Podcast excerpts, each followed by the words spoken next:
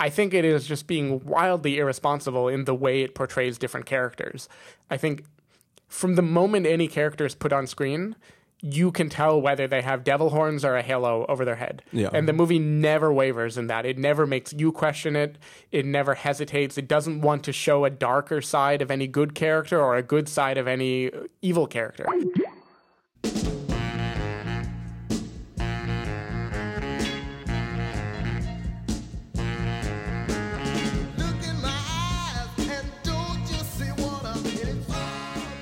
Hello, everybody, and welcome to the Spoiler Warning Podcast. This is review number 467 with our review of Detroit. I'm Christopher Schnese. And I'm Stephen Miller. And if you're joining us for the first time, the Spoiler Warning Podcast is a weekly film review program. Each week in the show, we're going to dive in, debate, discuss, and argue over the latest film releases coming to a theater near you. This week, as we mentioned, we are talking about the latest film from Kathryn Bigelow. It is Detroit, and uh, as we're talking about this film, um, you know the the tagline on like the big banner poster for this is "It's time we knew." So when you're dealing with films that talk about real life events, and especially when like you're claiming that like we need this is the story that has not been told up until this point is kind of what this film is is potentially going to at least the marketing material is is going for that way Right. so the question to start this episode off is when you are basing your film on real life and trying to tell the true story what do what do you feel you owe to the watchers of this film and to the people who went through the events and to just, just, just truth in general like, like Right. what are you are you when you tackle a story like this from this angle, is your job to tell a really compelling story that's really interesting to the watcher, or is your job to try to be as accurate as possible? Like, are you doing a basically narrative documentary, or are you doing a, a fictional story that is just supposed to wow you? Well, uh, right, and and I think so. Not only are there clearly different camps on this issue, I think I change my mind very subjectively depending on the movie. Yeah, yeah. right. Like there are there are certain types of movies where I don't care. Typically of the biopic. like Steve Jobs. Sure, yeah. I I was going to mention that, like Steve Jobs, for instance, things of the biopic variety where the goal the goal of those films is to get to the character of a person and weave together anecdotal things with fictional things to try to paint paint a picture of the person in maybe like a form a more filmic world than the one they actually live in. Yeah. Right. Uh, there are those kind of movies or I don't know, like just in general, there are definitely historical films where I have no problem with people screwing with the order of events. Dunkirk, for example, Yeah, based yeah. on a true story. I could not care less whether any of that is realistic, whether that was modified completely for the screen. It, it just doesn't bother me. It doesn't.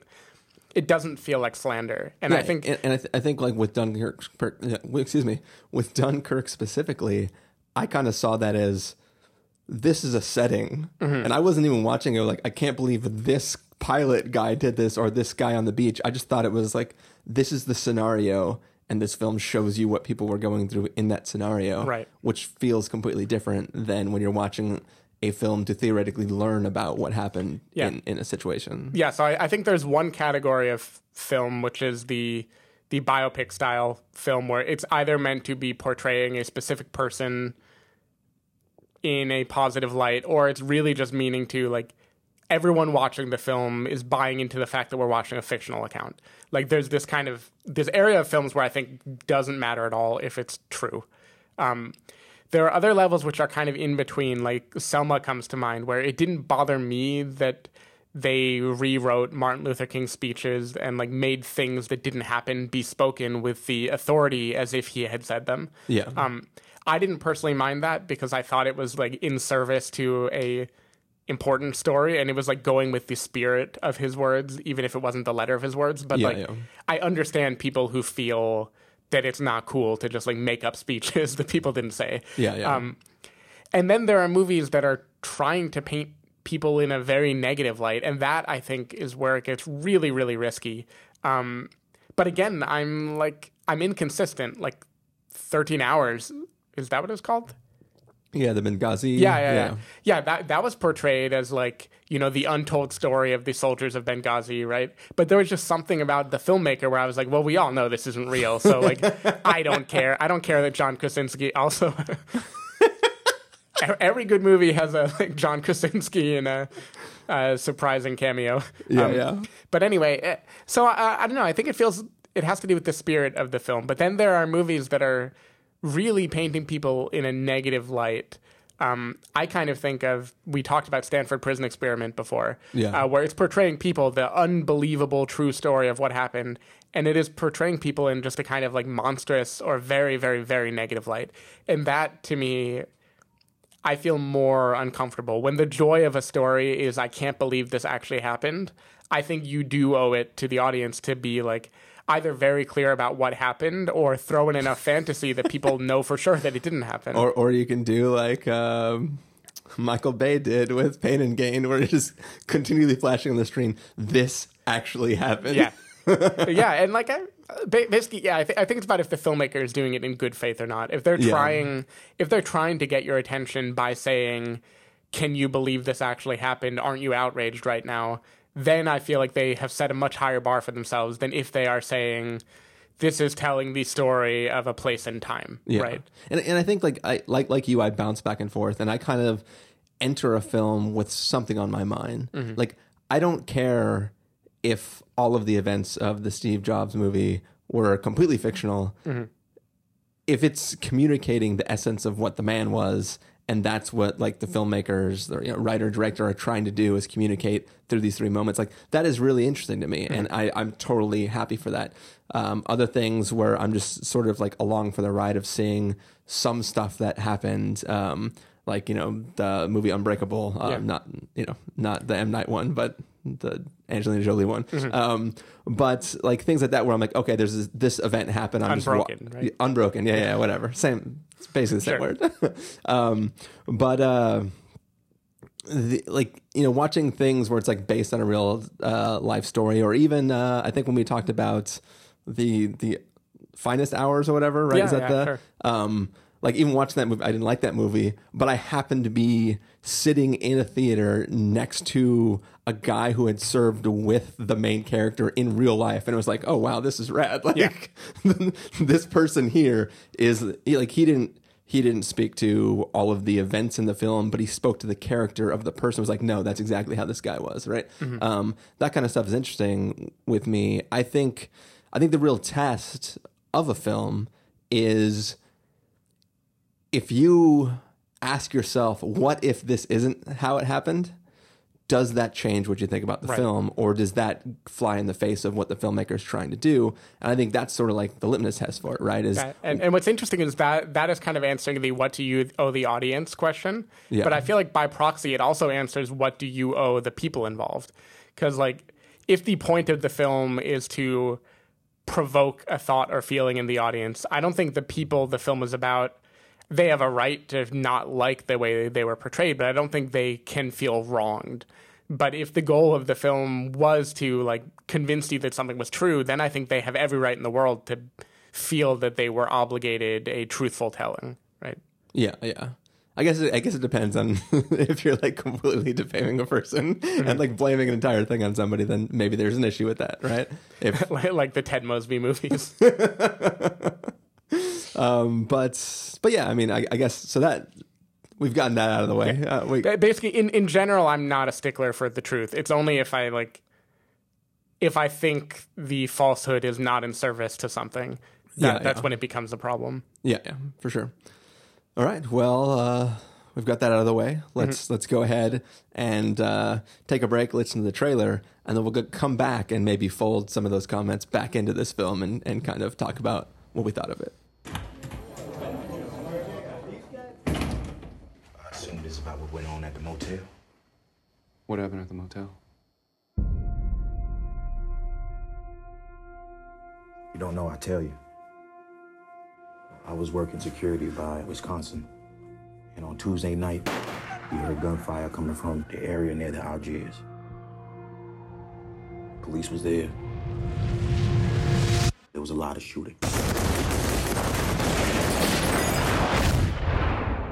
When I went in there, three kids had been killed. No. So they were killed right before you got there. Sir. You carry a 38. right? A revolver. You carry a revolver? I do have a 38. You ever shoot anyone? I didn't do it. Please. Oh, here we go. Here in Detroit, a city of war, violence continues. We've made state police and National Guardsmen available. I'm declaring a public state of emergency. It's a war zone out there. They're destroying the city. Police! I'm just gonna assume you're all criminals. You don't talk about this to anyone ever. You understand?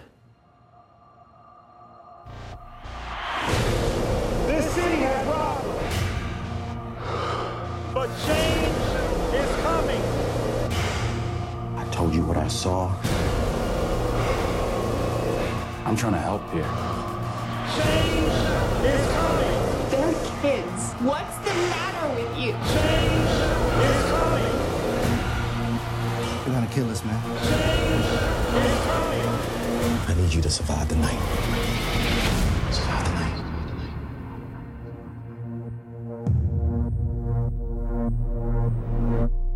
Melvin, you want to go home? What happened at the motel?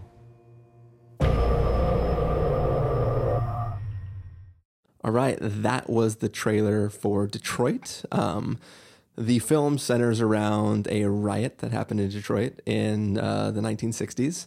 And uh, during this time, you know, there, there was a large riot going on. The um, National Guard was brought in to sort of like try to maintain things as the city was going through some crazy stuff. And uh, at one point in time, shots are fired, or the sounds of shots come from the Algiers Hotel.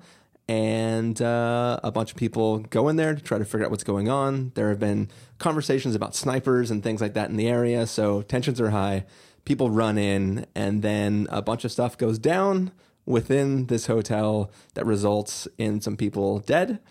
And this film is sort of showing the events of that, uh, I guess, mini raid sort of on on this hotel and the events that happen within it and the aftermath of the uh, of what happened. Um, so, Stephen Miller, what did you think of Detroit? so as we discussed, uh, so we, we watched it together um, just a couple nights ago. And this was one of those few movies where we could not keep our opinions to ourselves for the walk home. uh, we kind of immediately dove into it. Yeah. Um, I feel very conflicted about this film. And I think the, the problem is, I think this has a lot of good stuff going for it. I think Kathryn Bigelow is the right sort of person to tell this story with what she was trying to do with it because what she's been specializing in in the past few years has been making making movies that put you in an incredibly tense situation and give you this kind of documentary feeling of what it would be like to be in that area. Um, and usually for a very specific purpose of like justifying what this does to the human mind and why people might make the decisions they make. Right? Like the, the Hurt Locker wouldn't work if it were just like abstractly about some adrenaline junkie. It works because it first puts you in the f- it puts you in his mindset as he's walking and defusing a bomb and it gives you that kick of adrenaline. Yeah. Right? And that is that is what the movie is trying to do.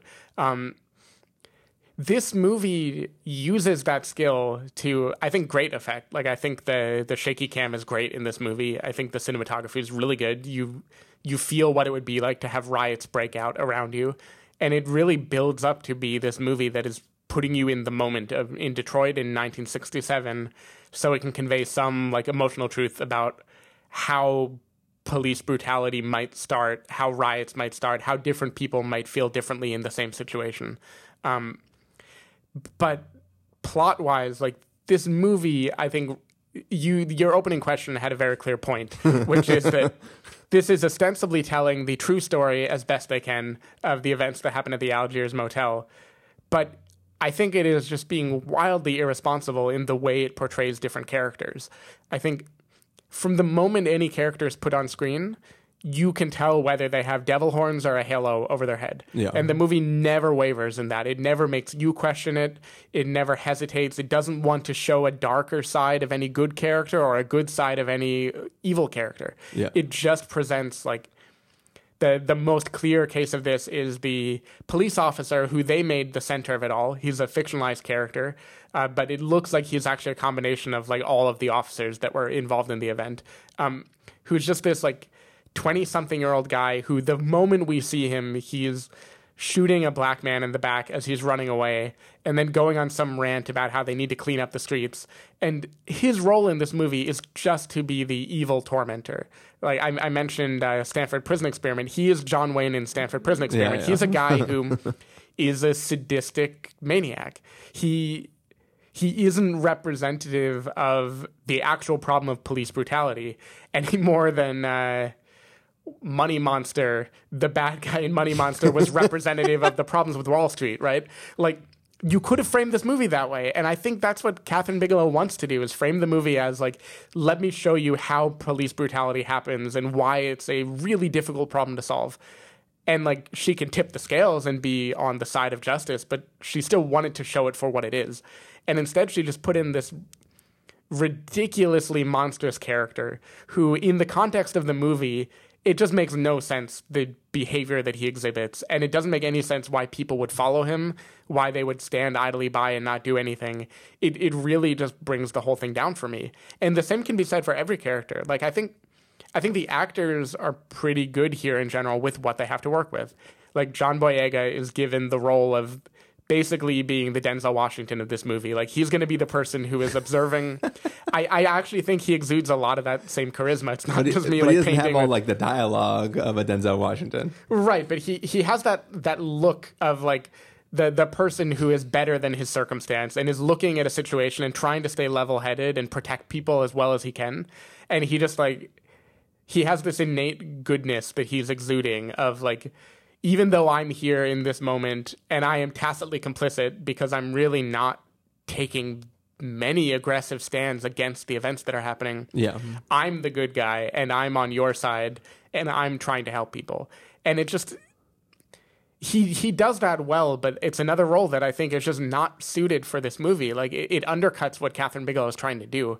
Um, and like all all the victims again, like they're actors that I like. I like Jack Reynor from Sing Street. I like Kaitlyn Dever from Short Term Twelve. But here again, they're just uh, they're either like Jack Reynor is basically the good cop, except when he isn't, which is a weird a weird portrait of a person. The worst good cop. Yeah, ever. he's the worst good cop ever. He's a person who exudes like innocence and wide eyed, not wanting to be a part of this, and then just commits the most heinous act out of nowhere. Yeah, yeah.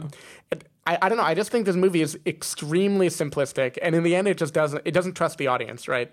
In, instead of depicting things, if, even if they don't know how they are, they might have depicted them how they might be in a universe where humans behave as humans would behave. Um, like they, they could have they could have like simulated the events in a way that make things be gray or muddy or make it so like you never fully know who you sympathize with Yeah. um, and so doing like do justice to the actual events that happened. And instead, they really decided to tell a narrative where it's like this guy's a villain, this guy's a villain, this guy's a villain. These are all completely innocent, free people, and like. It, I don't know. It, it, I, I just think it was very irresponsible for them to handle this movie that way. Yeah. and it it undercuts the story they're trying to tell. Just like Stanford Prison Experiment, the theory of that is like people, when left to their own devices, will take a power dynamic and go crazy and exploit each other.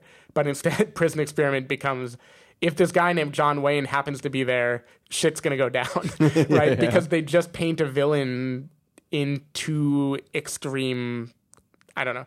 They it it makes things too like good and evil, and it doesn't leave any room in the middle for the interesting questions. Yeah.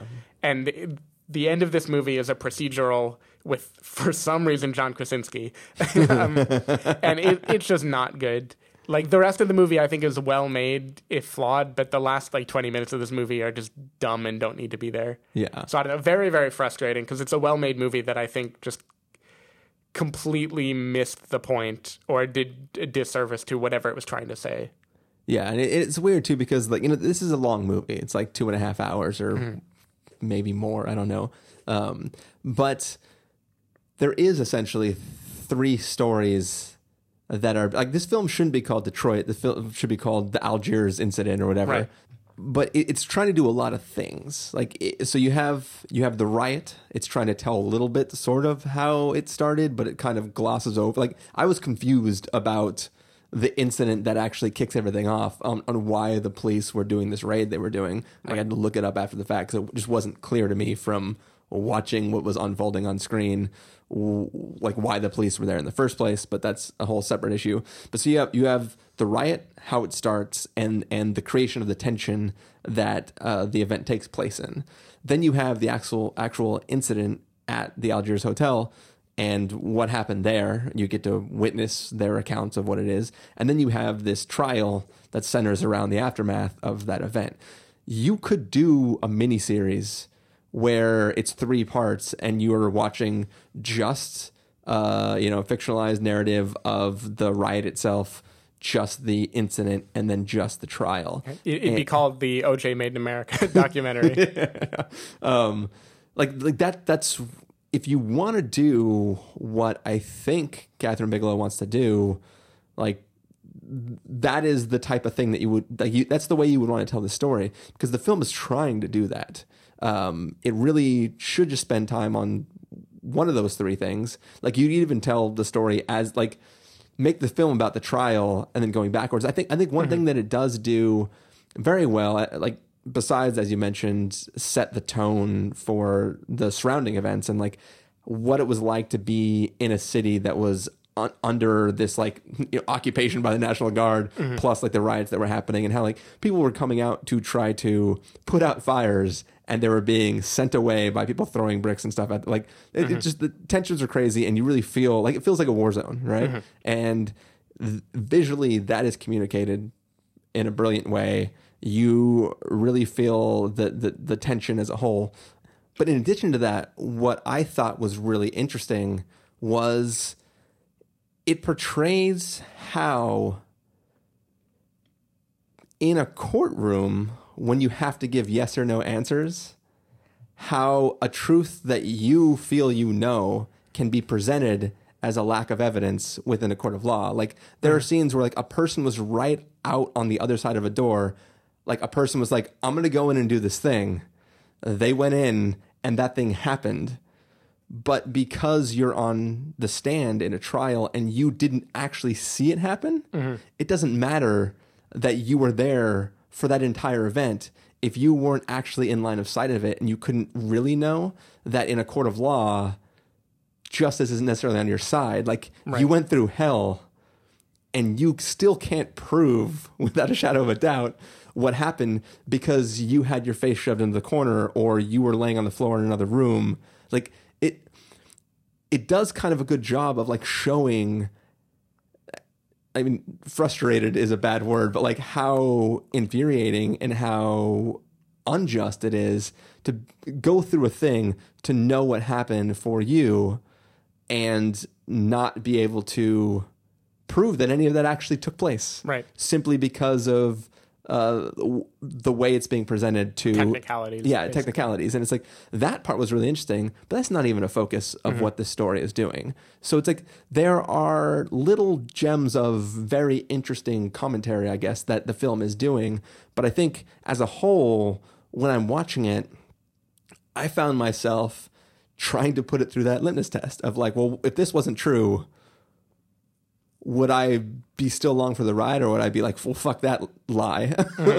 and I, I felt too much like there were still things that are true that I still don't believe reading after the fact that they are true, right? It, it, they seem so filmic and so, so uh, cheesy is probably not the proper word also either, but like it, there, there are elements to the story I'm like, well, if that wasn't actually a fact that I can verify somewhere else, I would not believe this. Yeah. And it, it's weird watching the movie and seeing the characters put through the paces and but then question the narrative structure of it and like wonder if this is being embellished to tell a story and it's especially when the things surrounding the case we don't have details. Mm-hmm. And I mean, like, I 100% believe that, like, the essence of the film is real. Like, some shady cops did some really bad things. Mm-hmm. And, like, I'm totally, like, I'm not denying that happened at all.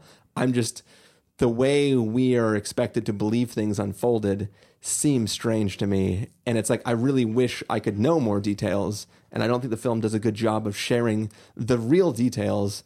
I think it tries to share the ones that paint the picture that it wants to paint. And it's, Right. it's hard to, to deal with, with the way that plays out in the film. Yeah, and there are moments I think where it is just very reluctant to give any unsavory details, like anything that would complicate the very simple narrative that it's trying to Yeah. put forth.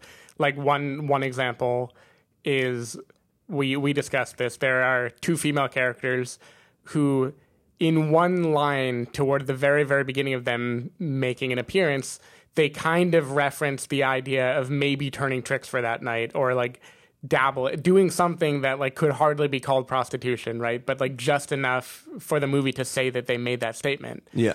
and i So can they- only so they assume plausibly deny Yeah. that they were actual prostitutes. yeah, and like I, for one thing, it should go without saying whether or not you are a prostitute has no bearing on your right to life or your right to have a gun held to your head or, or anything in this movie. Yeah, yeah, yeah. But that's exactly the point. Like, like I'm sure in the trial, it was at the very least questioned what they were doing at that motel and why they're there. But it feels like this movie doesn't trust us with ambiguity. Like it wants to say like. Everybody who this happened to was perfect and good. They could have been your daughter. They wouldn't have done anything that you wouldn't want. Like, Yeah. and and it reminded me we talked a little about Fruitvale Station, which had a similar kind of impulse where the like the tragic events that happened at Fruitvale Station where a man was shot by a BART uh, security officer uh, after a not even a riot, just like some some mayhem broke out. I think on New Year's Eve, it, it was some kind of event that was going down. Um, and the person had been a drug dealer. And the movie felt this impulse to make him at the last minute have changed his mind and decided not to be a drug dealer and save a dead dog, like a dying dog from the road while he was at it, just to hammer in the idea that this happened to a good person. Yeah, yeah. And uh, like that impulse I found like pretty condescending in that movie, but it was such a fresh tragedy. Like I, you know, you give it a pass for yeah. painting things in an extra extra glowing uh, aspect. But in something like this, where the events happened 50 years ago, it it just feels like condescending. Like it feels undercutting. Like rather than saying, you know, police were misusing their authority all over Detroit, it wants to say a really fucking evil police officer misused his authority on the most wonderful, perfect people in the world. And Well, that, that- just that- drives me crazy. But that, that's the other weird thing too is it's not just that it's just not that it's not just that a couple of bad apples did something bad to really good people. Mm-hmm. It's that every other police officer in the film is just perfect, upstanding citizen. Yeah, they they even Like- make a point of showing them helping them, right? Like Yeah, there are yeah, other ones like- that are trying to get them out of the but like motel. like everybody at the at the police force, like the the what the station, Yeah, the- I- whatever. Like Mhm. everybody at the station is like, whoa, you're not being cool to anybody in the city. We have to be good. We're good people. Yeah. You should be good people too. And then those three cops proceed to do bad things, and just weird that like what you what you should do when you're telling a story like this is um, I don't know, like mar- marinate the story in the gray area of Right. things. Like you should be able to at least have a little piece of your brain be on both sides Mm-hmm. of everything and then be like well i can't agree with what these people did Yeah. but like they were in a tough situation and i could see how bad things could happen in a Right. situation this tense like that's that's what you want to do and this film is not concerned with the gray no. at all it And, and, there's so many the gray there's so many ways you could do that without undercutting like the injustice that happened, right? You Yeah. show show a third party character like another officer. The security guard could have been this character. Show Yeah. a character who did not participate in the wrongdoing but doesn't know where they fall or watch that slowly dawn on them that what happened is spiraling out of control. Yeah. They you easily could have done that as a narrative structure. Like sh- surely they're making up other stuff. I mean, they changed the names of the police officers probably because they're not even laying claim to this being the way that things happened. Um, you just do anything where you humanize the evil. You don't need to make it less evil. You just like humanize it, right? Make it make it be Yeah. something you understand. at least understand the fear, Mm-hmm. right? Because I mean, it, it spoilers for like the opening scene for Mm-hmm. this movie, or like basically the opening scene of the riot.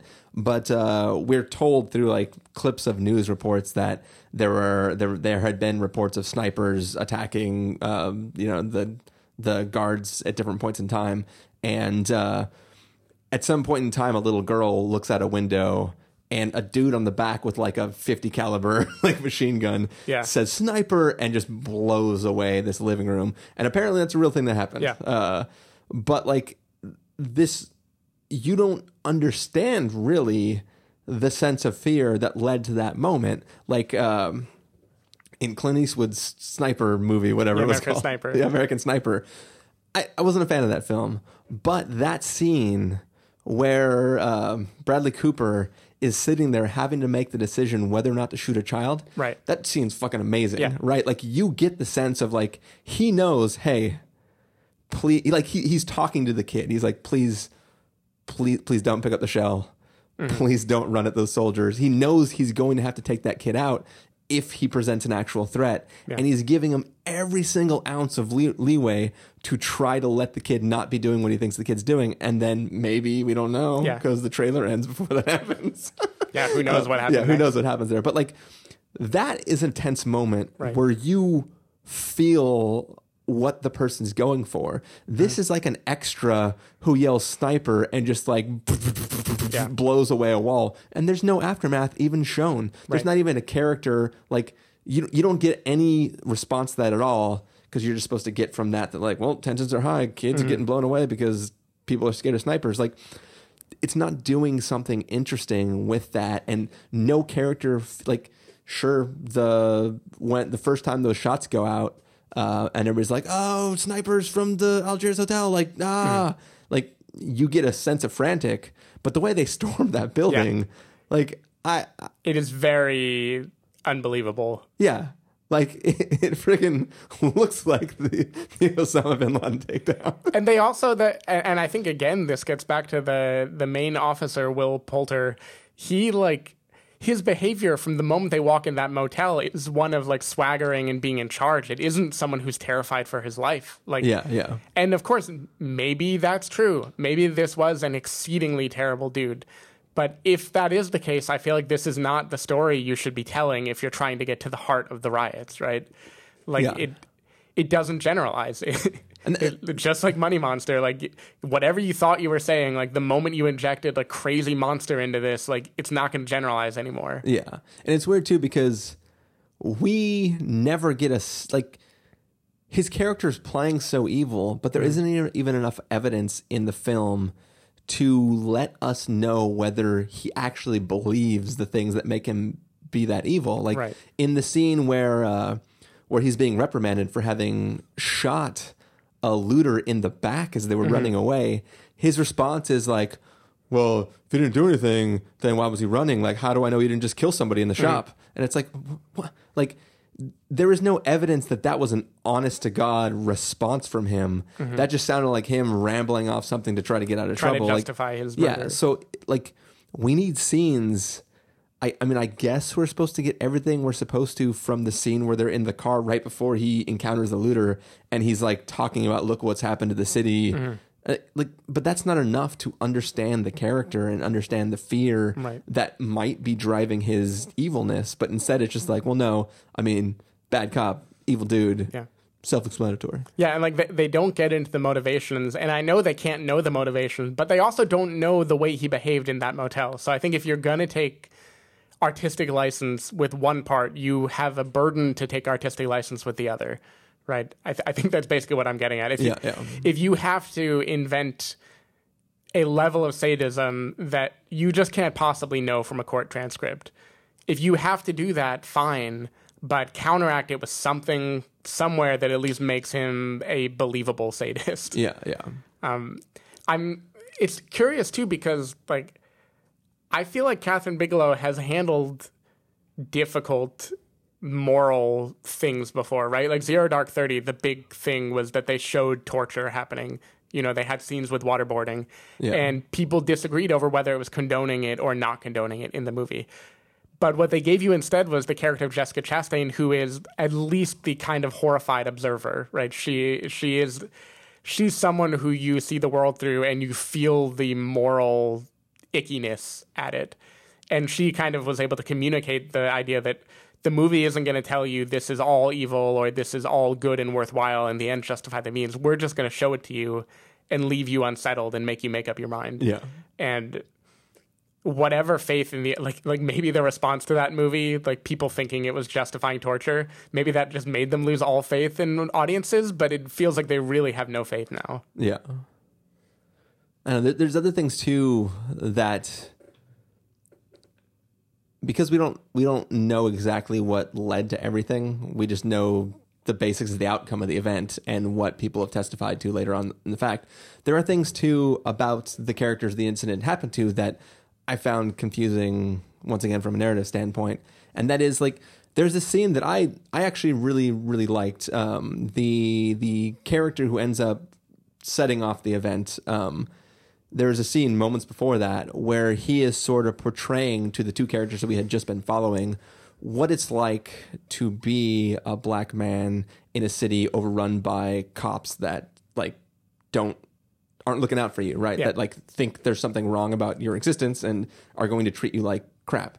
And there's this extended sequence where where they're he's sort of like running them through like a pat down, a stop and frisk type, type, type of thing, and and that is a powerful scene. Like mm-hmm. I'm like okay, like like the characters get it, the people involved get it, and I feel to have that same character who just went off on that dialogue Yeah. and showed why you don't fuck around in the city mm-hmm. to then go off and antagonize the the national guard slash Right. policeman like that was like I I didn't buy that character right even if he did one thing, like I'm just gonna, you know, pop the shot off just to scare somebody, to do it to the level that it was portrayed at in this film, I don't buy that at all. right Like, it, I- it's a very unbelievable mashup especially because they made those two things happen minutes apart from each yeah, other they're they're they're the two things back to back. Yeah. that it's like a thing that explains why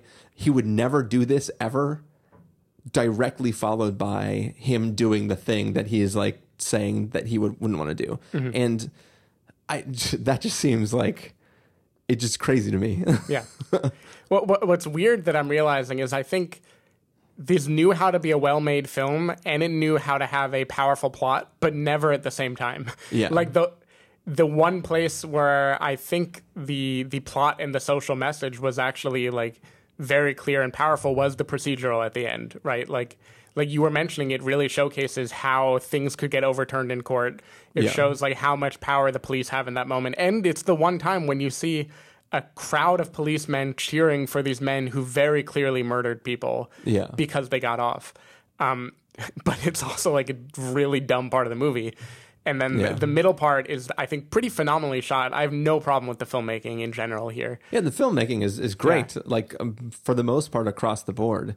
Um, I obviously on this podcast, I'm usually the one that least cares about the filmmaking, but I, I think that there the the the use of the imagery is great in this film, and you really feel the situation at any like you feel that the camera is like you being there, Right. and that has a level of of of power and auth- authenticity um, that is impressive, but it's just what it's being coupled with is the thing that makes me less impressed with it. Yeah.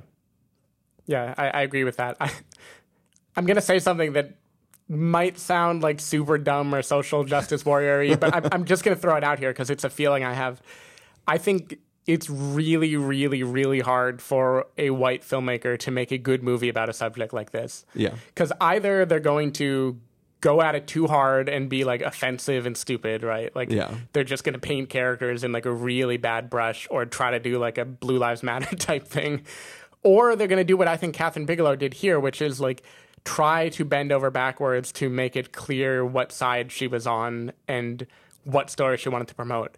And I just think like a movie like this needs to have guts. And I think you really need someone who is like has credibility in these kind of topics Yeah. to have the guts to show the messiness. Like Spike Lee comes to mind.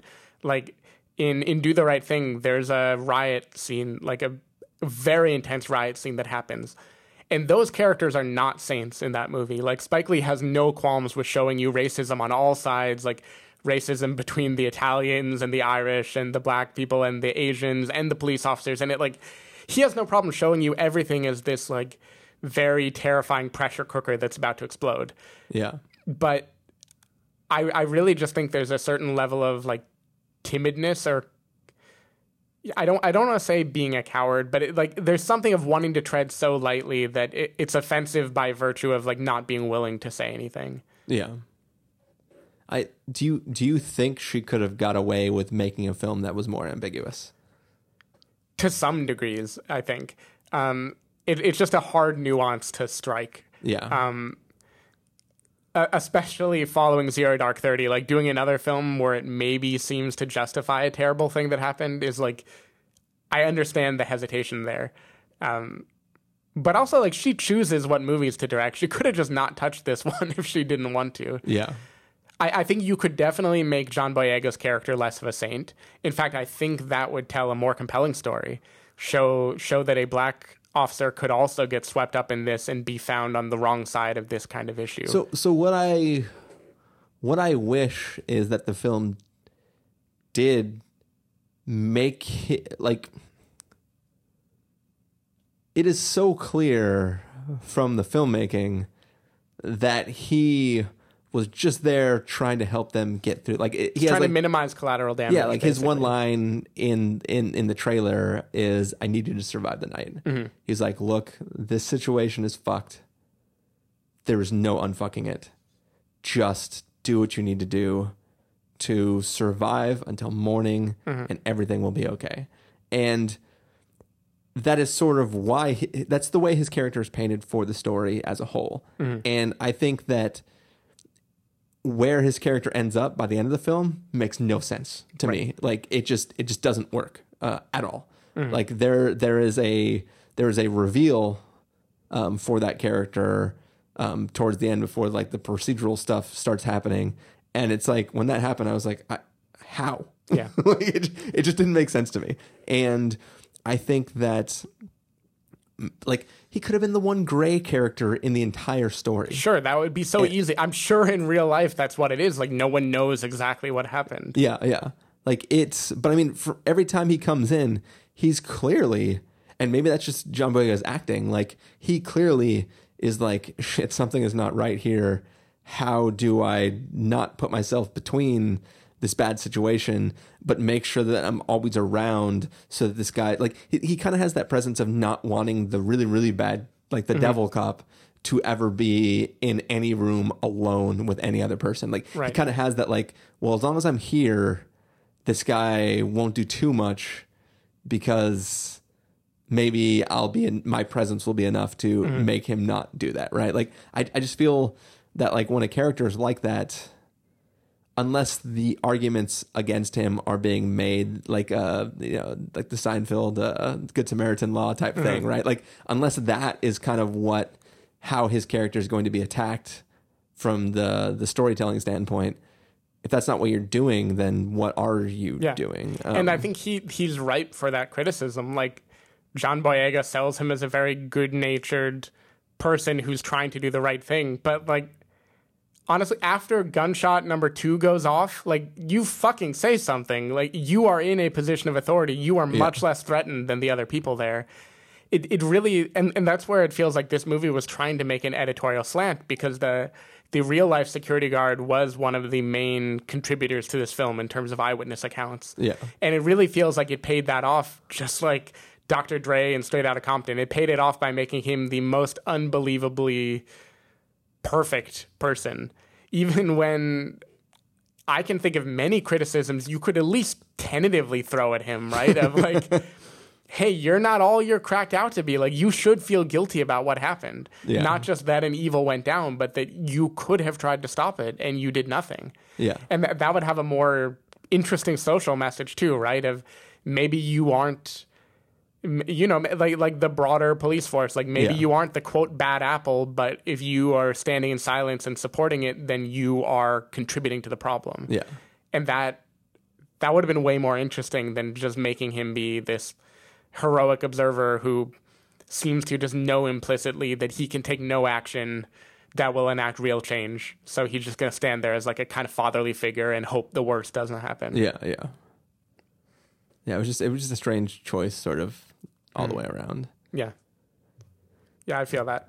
Um, I think that Anthony Mackie might be the only uh, victim character who actually presents an interesting gray area. Because he is one character who has a clear moral compass that they try to bring to light. And it's very clear that he does not agree with these guys and he resents it.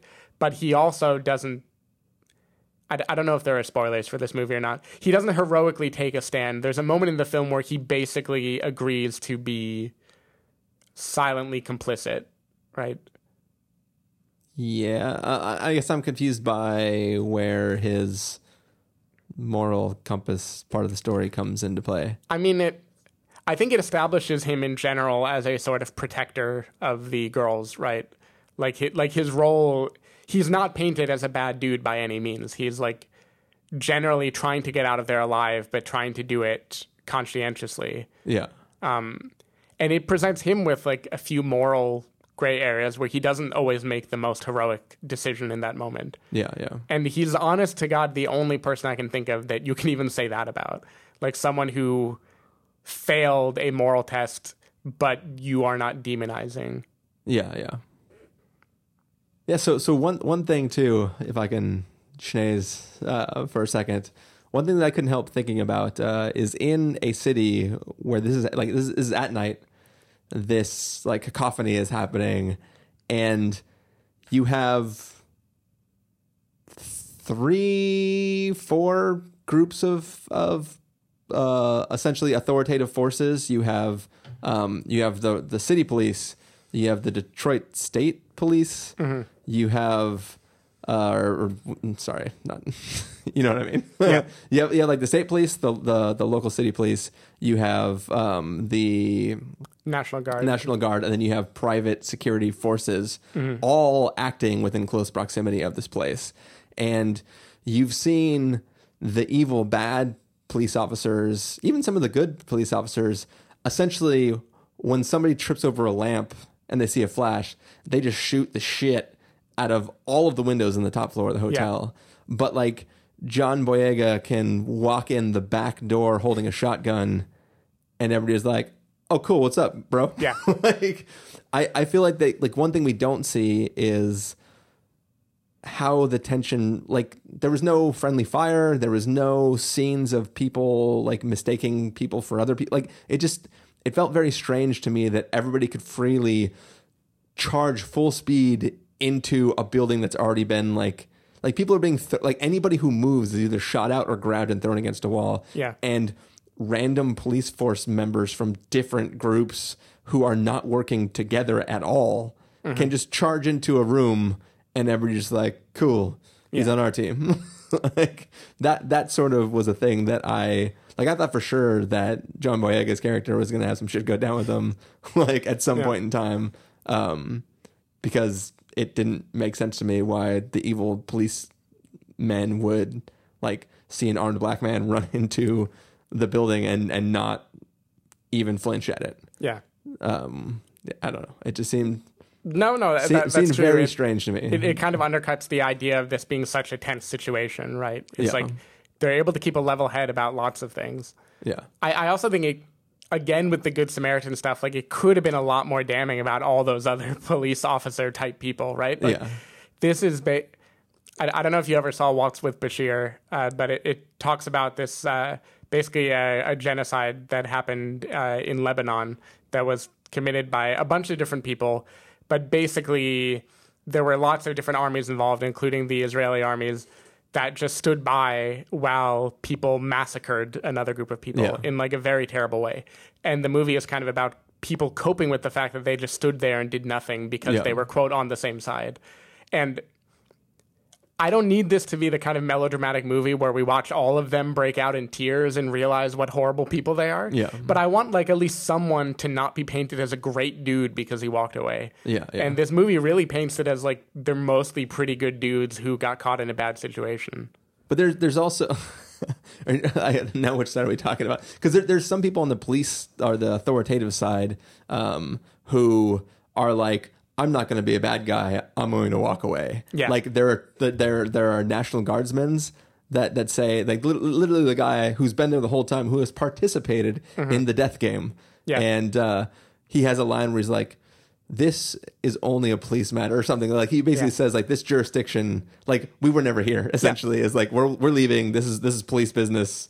I don't want that. And then when the state police get there and there's they they they they're like oh what's the deal here and they're like oh you know they're throwing some people against the wall and then he's like sounds like you got this covered and they Yeah. just they just bail and it's like there's a bunch of like it's a weird commentary of that that's happening Right. And, and like again, maybe they intended this to be a damning portrait of them, but if they did, I feel like they just didn't take it far enough. Like the I don't, I don't know. I, I felt like the National Guardsman was one of those people who had his innate goodness kind of shining through in the way where I thought the film wanted me to root for him. yeah And that grossed me out. Like, what are all these people afraid of? This, like, 22 year old kid who thinks he's in charge of the police? Like, there's so many more of you. You could easily just be like, hey, guys, this is violating all sorts of rules and we need to get out of here. yeah But nobody says that. Yeah. And there was more good cops around than bad cops. So like worst case scenario, you're like mutiny, right? Yeah. and I'm pretty sure that like actually I don't I, I don't know how any uh thing works, but I would just assume that National Guards trump like city police officers. I'm, I'm pretty sure they do, yeah. just a- and just in general that I, I think even like an insanely racist police officer is not going to pull a gun on another cop right like Yeah. They know they can't get away with that Yeah. and again i'm not trying to criticize the logistics of a true thing that happened i'm assuming this movie portrayed it in an unrealistic way Yeah. There, there's also I just earlier. Sorry, this will be a bad segue, but I was going to bring up uh, as far as we talk about like people putting things in other people, like words in other people's mouth to communicate the goodness or badness of them. There is there's a scene where um, where John Boyega takes one of the people who's being like assaulted, basically, into another room. He's like, "Don't worry, just like stop beating him. I'll take him to look for the gun. Let's go." And they have a conversation. Like at this point, somebody's already died, and uh, one of the cops involved in that killing, or ma- allegedly, uh, makes the statement like, "Oh, he was going for my gun and he shot him." So upstairs, the guy says to John Boyega, like he carries a you know whatever caliber shotgun just like yours. And he's like yeah so? And he's like well you hold that with two hands. How would somebody go for that gun? Mm-hmm. The very next scene friggin john wayne Yeah. pulls a revolver out of his belt and points it at one of the other guys to intimidate him. Mm-hmm. And it's like well like you're you're counteracting the argument. Like the guy's making a statement to say like, well, clearly this defenseless person wouldn't try to steal a gun from an officer who's holding it with two secured hands because Mm-hmm. how could you ever get that away? But then he's showing that like, well, if he was trying to hold onto the shotgun, then the gun in his belt would be totally free. Yeah. And it would be very easy to try to take it. so it's, it's just like there's weird things like that where it's characters are making statements to try to give evidence towards whether they're on the good side or the bad side, but it's directly like counteracted by visual things in like things that are there just for the pu- pure image of this intimidating act. Mm-hmm. And it's like they directly like conflict with each other. Just it's just the way I don't know. It, yeah so yeah. Any last thoughts, Stephen? nope i think i'm good All right. Well, let's go ahead and get to our verdicts then. If you're going to give this a must see, recommend with a caveat, wait for rental, pass with a caveat, or a must avoid, what would you give it? I've been debating. This is somewhere between wait for rental and recommend with a caveat, largely because I think it is a movie that inspires conversation and is definitely like a very thought provoking film that pokes at you and makes you respond to it. So I, I'm going to bump it to uh, recommend with a caveat. I think caveat being I think it's like a pretty problematic film in terms of how it tries to tell this story. I think it does not do what a film ostensibly based on a real event ought to do, which is either make a grand generalizing point that justifies the fiction or tell it as truthfully as possible. Um, but I do think it it does bring you in that time and place and gives you a feeling for what happened, and it exposes a story that you probably wouldn't have known about before. Like I, I had heard of this incident, but I definitely had never thought about it as deeply as I have after watching the film. Yeah. So I think it's worth it for the craft of filmmaking and the kind of feelings that it'll inspire in you. But I definitely think they could have done a lot better with the source material. Yeah, it, it makes me. It sort of made me hope that I, I feel like lately we've had things where within a relatively short amount of time there was a documentary and a narrative about the same event. Yeah. Or two narratives about the same event. One maybe more or less accurate than the other. Yeah. But it's like I, I wish that this was one of those situations because I want to watch something else about this event so I can try to like deal with like to, to think about it more from a standpoint of like what real information can I get about it because Right. It just feels like a a, a narrative film. Like it yeah so it's just it's it has made me curious. I've read like way more things than i normally do having f- finished a film just like trying to find more information about what actually happened and what pieces of information we uh, really know. Um, so there's that. Um, i think for me it's probably hard wait for rental um, just because i don't have like a I feel like it's a thing that people are aware of and might be wanting to seek out. And like for me, I just I I don't think like if, if I'm honest, I didn't I wasn't excited to see this film. Like when I first saw the trailer, uh, like it, it was literally until like two days before we saw it that I realized it was the new Kathryn Bigelow film. I just thought it was like a movie that was coming out, and I was kind of like, all right, I'd like a, I guess I know what this is going to be about. like, you know, like there was nothing driving me to see it. And then when I realized it's the next film from Kathryn Bigelow, I was like, "Oh, okay, cool. Like maybe there'll be something really interesting here. And I think that I struggled a lot with the way the story was being presented to me. And um, for me, it's just, it's just hard to recommend because I would, I just, it just found it a frustrating film. And I've talked to other people who are not you and myself on this podcast or, or Carson and, and like they expressed, um, frustrations as well sometimes about parts that weren't even the part that I was thinking of you know like so Yeah. it's they're they're it will it, it definitely will inspire conversation Yeah. hopefully you don't see this by yourself and end up with no one to talk to because you'll probably want to talk about it in some way with somebody But if you want to talk about it in some way with someone, you can email us at fans at thespoilerwarning.com or leave a voicemail at. no we don't do the voicemail thing Ah, anymore. sorry, scratch that. um but but yeah you, you can let us know your thoughts on the film 760 575 4TSW. That's right. That's a number that probably belongs to somebody else now because Google likes to recycle all their voicemail or their yeah their Google voice lines. Call them and talk about the riots of Detroit in 1967. um, but yes, Stephen Miller. If people want to find you throughout the week and let you know their thoughts on on Detroit, Uh, you can go to twitter.com slash sdavidmiller or sdavidmiller.com. people can find me at christopherinreallife.com or Twitter twitter.com slash christopherirl. You can find the podcast over at thespoilerwarning.com where you can get a bunch of the back episodes of the show. Um, if you want to know when the episodes go live, you can follow us at twitter.com slash spoilerwarning or like us at facebook.com slash the spoilerwarning. As Stephen said a few moments ago, if you want to get a hold of us directly, use uh, the email fans at thespoilerwarning.com or the contact form on our site. Uh, music for this episode will come from the soundtrack to uh, the film Detroit. Probably So- like one of the Motown songs that they sing toward the beginning. yeah, we'll, we'll do one of them Motown songs. Um, but yeah, hopefully you were enjoying that. Uh, yeah, that is this review of Detroit. Um, thank you for joining me, Stephen. Thanks for having me. And thank you guys all for listening. We will talk at you next time. Bye.